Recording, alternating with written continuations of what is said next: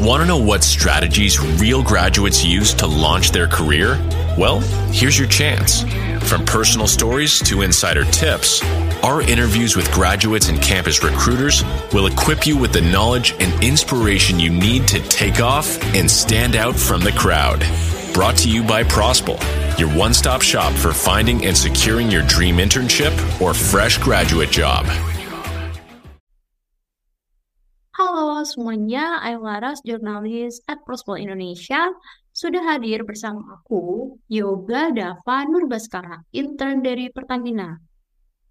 Nah, aku dan Prospel mau terima kasih banyak sama Yoga karena udah mau meluangkan waktunya untuk recording podcast dengan Prospel Indonesia kali ini. Nah, sebelum mulai, Yoga boleh perkenalkan diri terlebih dahulu. Terima kasih Kak Laras untuk undangannya. Halo semuanya, kenalkan nama aku Yoga. Aku merupakan lulusan dari S1 jurusan Geografi Universitas Indonesia dan sekarang uh, sedang magang di Pertamina Persero khususnya di bidang HSSE dengan fokus utama pada fungsi security. Salam kenal Yoga. Oke, untuk pertanyaan pertama, aku mau tanya selama kuliah Yoga ikut organisasi apa aja ya? Selama kuliah itu uh, aku ikut berbagai macam organisasi dari mungkin tingkatannya dari yang paling dasar tuh di departemen. Jadi di departemen itu tahun pertama uh, aku ikut HMD HMD Geografi. Itu di sana aku jadi staf humas. Jadi fokusnya di bidang humas waktu itu di tahun 2019.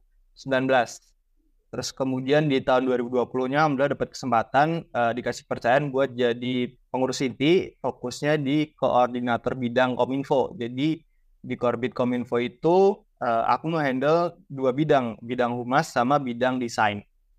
Terus kemudian kalau untuk di tingkat uh, MIPA itu aku ikut namanya BPM Badan Perwakilan Mahasiswa kayak istilahnya DPR-nya di kampus lah. Nah itu kalau di tingkat MIPA itu itu mungkin kalau yang di tingkat selainnya mungkin paling uh, sejenis kayak di waktu di UNIF itu pernah ikut juga namanya ada kayak organisasi sobat budaya. Jadi itu semacam organisasi untuk memperkenalkan budaya tapi masih di lingkungan seputaran UI dan mungkin satu lagi uh, ikut organisasi paguyuban kan? Saya asalnya dari Solo jadi saya ikut uh, paguyuban dari Solo di sana saya sebagai staff desain itu sih kak mungkin kalau untuk organisasi.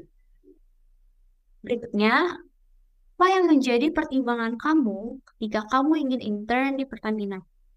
Oh, pertimbangan utama sih ke kebetulan waktu itu kan baru apply-nya itu memang sebelum lulus tuh udah udah apply kan. Waktu itu pembukaannya tuh dari sebelum lulus udah coba apply dulu. Dan kenapa sih Pertamina? Karena uh, ya mungkin kalau pemahaman pemahamanku pribadi sih kan kita udah lihat Pertamina tuh di mana-mana ada. Kita udah tahu produk-produknya seperti apa. Jadi kemarin waktu ada istilahnya bukaan terkait magang di Pertamina itu ya istilahnya itu benar-benar kesempatan apalagi kan dibuka juga khusus untuk jurusan geografi jadi itu benar-benar kesempatan emas akhirnya saya coba apply uh, di Pertamina dan alhamdulillahnya setelah mengikuti rangkaian proses perekrutan alhamdulillah jadi bagian salah satu deh. Well, I see. Bagaimana proses seleksi internship di Pertamina uh, untuk kasus magang jadi di Pertamina itu sebenarnya ada ada berbagai macam magang tapi untuk yang kasus ini kan magang untuk fresh graduate ya. Uh, untuk yang fresh graduate itu pertama itu kan kita ada namanya seleksi berkas administrasi. Biasa ada CV ya CV-nya isinya tentang berbagai macam riwayat kita sama kuliah organisasi kepanitiaan segala macam. Terus kemudian setelah si uh, setelah seleksi administrasi itu langsung seleksi interview. Dan kebetulan uh, ini setelah aku coba gabung saya aku cari info-info sama teman-teman intern yang lain itu ternyata sesi interviewnya itu beda-beda. Uh, tergantung fungsi penempatan masing-masing. Ada yang fungsinya itu wawancara yang cuma sekali ada yang dua kali ada yang tiga kali jadi beda-beda. Nah tapi untuk kasusku sendiri ini aku coba wawancara itu cuma sekali. Jadi waktu itu langsung wawancara user sama wawancara HR-nya jadi kayak langsung sekaligus uh, wawancara Terus kemudian uh, setelah wawancara selesai langsung ada pengumuman uh, untuk ikut on board. Jadi kita ada pembekalan dulu terlebih dahulu sebelum kita istilahnya join langsung ke Pertamina itu kita ada on board dulu uh, saat semingguan kalau nggak salah. Nah setelah on board itu kita baru join sesuai penempatannya masing-masing. Nah, dari semua proses seleksi tadi, apakah proses interviewnya sulit? Menurutku sendiri ya, untuk interviewnya itu nggak terlalu susah karena kebetulan itu memang yang ditanyakan itu memang fokus pada pengalaman dulu. Jadi pertama memang ditanya tentang pengalaman, eh, pengalaman yang selama kuliah itu uh, ada organisasi apa, kepanitiaan apa, terus kemudian yang kedua itu ditanya tentang project. Jadi kan kalau untuk uh, fungsi gue sekarang itu kan memang karena aku dari geografi, jadi fokusnya itu rencananya itu adalah untuk membuat sebuah WebGIS. WebGIS itu semacam web tapi pemetaan, web pemetaan. Nah, jadi waktu interview sama usernya itu langsung ditanya tentang teknis-teknisnya. Uh, gimana caranya bikin web GIS-nya itu sendiri, terus kemudian ada tahu bahasa pemrograman atau enggak. Jadi uh, selain dari pengalaman itu juga ditanya teknis-teknisnya. Terus kemudian ya mungkin dua hal utama itu sih yang ditanyain waktu interview. Well, next question. Uh, aku mau tanya terkait dengan job desk selama internship. Nah, mungkin teman-teman kita belum tahu nih, apa sih itu divisi HSSE dan bidangnya ada apa aja nih? Jadi uh, untuk HSSE sendiri ini biasanya merupakan fungsi yang hampir di semua perusahaan tuh pasti ada. Cuman mungkin dari segi penamanya itu beda-beda. Secara umum kita mungkin ada yang kenalnya itu dengan istilahnya K3. Nah, itu mungkin nama lain dari HSSC. Jadi untuk HSSC sendiri itu uh, singkatan dari Health, Safety, Security, sama Environment. Jadi kita fokusnya itu tentang aspek-aspek kesehatan, kemudian aspek keamanan, kemudian aspek uh, keselamatan dan yang terakhir itu ada aspek lingkungan. Jadi kita memang fokus di fungsi SSE itu kayak bagaimana contohnya para pekerja itu uh, istilahnya fit to work, terus kemudian dari segi keamanan ya kita memastikan bahwa semua aset di Pertamina itu dalam kondisi yang baik, terus kemudian dari segi environment ya kita juga istilahnya uh, kita juga menjagakan mungkin dari proses pengelolaan minyak itu kan juga banyak uh, limbah atau mungkin dari residu-residu yang lain. Nah, itu kita ada fungsi environment buat uh, mengatasi hal tersebut. Itu gambaran singkatnya tentang fungsi SSC. Oke, okay, I see. Nah, kalau di digital security sendiri, job desk-nya ada apa aja ya? Untuk fungsi digital security, jadi ya penempatanku di fungsi security khususnya, tapi di bidang digitalnya. Jadi di fungsi digital security ini, karena uh, dasarku itu dari jurusan geografi, jadi memang uh, kita yang pertama itu ada namanya project. Uh, kita lagi mengembangkan sebuah project, sebuah web, web pemetaan untuk menceritakan kondisi keamanan di aset-aset Pertamina. Nah, jadi uh, kita mengembangkan itu. Tapi selain itu pun juga uh, aku juga belajar hal-hal lain seperti di luar ilmu bidangku. Jadi kayak kita juga belajar tentang hukum, hal-hal yang berkaitan dengan hukum, terus kemudian juga uh, cara bikin acara, event-event, sama terus kemudian koordinasi dengan stakeholder. Jadi uh, selain yang berhubungan dengan jurusan itu juga banyak ilmu-ilmu baru yang aku dapat kayak ilmu-ilmu hukum, kemudian juga ilmu komunikasi segala macam. Mungkin itu. Well, selama kamu di digital security ini, skill apa aja yang dibutuhkan untuk mengerjakan job desk yang ada? Uh, mungkin untuk skill yang utama sih karena ini fokusnya di digital, jadi pemahaman tentang web atau istilahnya search engine lah. Jadi kita kan sebagai uh, fungsi digital ya, jadi kita mengolah data yang kita dapat di internet. Jadi kita istilahnya paham tentang teknisnya, teknis tentang webnya. Kemudian mungkin selain itu juga uh, karena kita nggak cuman berhubungan dengan digital security-nya itu juga, jadi kita juga berhubungan dengan stakeholder, jadi ya ilmu-ilmu berhubungan dengan komunikasi, kemudian juga uh, ilmu-ilmu dasar hukum, kayak misal ada perjanjian kerjasama, kemudian iya banyak berbagai macam istilah hukum yang memang karena aku dasarnya bukan dari anak hukum, uh, dengan masuk ke security ini jadi lebih paham tentang hukum, paham tentang isu-isu security, bahkan uh, paham juga secara perlahan tentang IT secara lebih dalamnya mungkin seperti itu. Next, apa saja hal yang kamu suka dan kurang suka selama kamu internship di Pertamina bidang digital security? Untuk hal yang aku suka itu yang pertama itu karena di Pertamina. Jadi di sini tuh kita benar-benar disediain resource. Jadi kayak kita dibantu sama mentor-mentornya itu buat ngembangin ngembangin proyeknya itu barengan. Jadi kita bisa diskusi, bukan istilahnya itu kayak hubungan istil, apa ya atasan dan bawahan tuh enggak. Jadi kita benar-benar diskusi buat ngembangin proyek yang tadi WebGIS-nya itu. Terus apalagi uh, kemudian koordinasi. Jadi di sana kita juga belajar koordinasi, ketemu sama stakeholder-stakeholder. Jadi dapat pengalaman berharga selama di Pertamina. Tapi untuk kurangannya sih sejauh ini ya selama hampir 10 bulan magang ini uh, belum pernah ngalamin yang benar-benar ke kekurangan buat gitu nggak. Cuman paling ke sempat waktu di awal-awal kan istilahnya masih adaptasi dari masih baru aja lulus kemudian mulai masuk ke istilahnya dunia kerja. Jadi itu uh, agak membutuhkan waktu buat beradaptasi dengan kondisi kerja. Jadi itu mungkin kekurangan kelemahanku sih kelemahan kelemahan pribadi pas waktu magang di awal. Oke, got it. Berikutnya, apa saja challenge yang kamu hadapi selama internship di bidang digital security?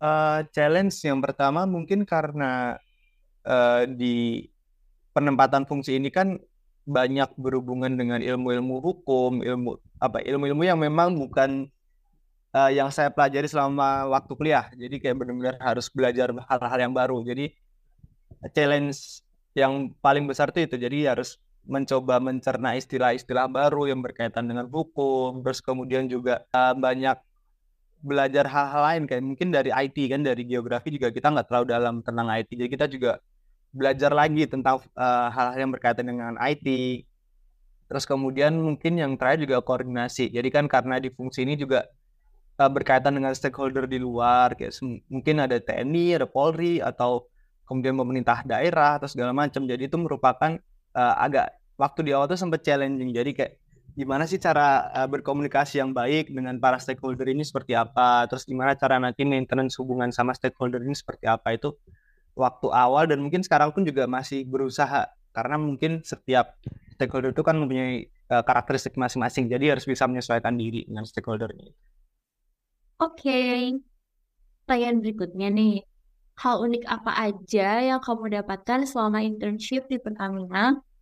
Ini uh, pengalaman pribadi ya. Jadi ketika ada orang awam yang uh, bilang nanya uh, magang di bagian apa, pasti akan aku pertama kali karena memang penempatannya di fungsi security, pasti orang-orang tuh mikirnya fungsi security yang yang biasa kita tahu lah. Itu pasti pemahaman umum orang-orang kan seperti itu. Jadi itu merupakan hal unik kayak ketika bilang security itu pasti orang langsung konotasinya ke uh, security fisik. Nah, padahal kan uh, di balik kata security itu banyak istilah artinya lah, banyak artinya. Kayak mungkin sekarang udah zamannya digital security, jadi security itu nggak cuma fisik aja, dan namanya security digital. Nah, itu mungkin hal-hal unik yang ketika saya mention tentang security itu pasti orang-orang langsung itu ke security fisik, bukan security yang lain. Selanjutnya, benefit material apa aja yang kamu dapatkan selama internship di Pertamina? Uh, untuk benefit yang pertama, uh, untuk intern di Pertamina sendiri ini kita dapat uang saku. Nah, untuk besarannya cukup untuk ya kurang lebih cukup untuk uh, istilahnya satu bulan. Terus kemudian selain uang saku kita juga dapat BPJS kesehatan. Jadi kita kalaupun ada masalah kesehatan tuh pasti ke cover. Kemudian mungkin selain itu resource, jadi kita juga disediakan uh, istilahnya resource sama Pertamina. Jadi kayak mungkin kita butuh data-data ataupun istilahnya hal-hal teknis seperti aplikasi atau apa pun itu disediakan sama Pertamina. Jadi mungkin benefit yang berhubungan secara langsung sih itu, tapi mungkin secara nggak langsung juga bisa kenal sama stakeholder, kemudian bisa punya banyak channel istilahnya. Jadi uh, ya ini kebetulan saya juga istilahnya punya dapat kenalan dari berbagai macam unit uh, teman-teman dari unit operasi. Jadi uh, istilahnya bisa benar-benar dapat pengalaman sama relasi sejauh ini tuh ya, itu yang paling berharga menurut saya sih.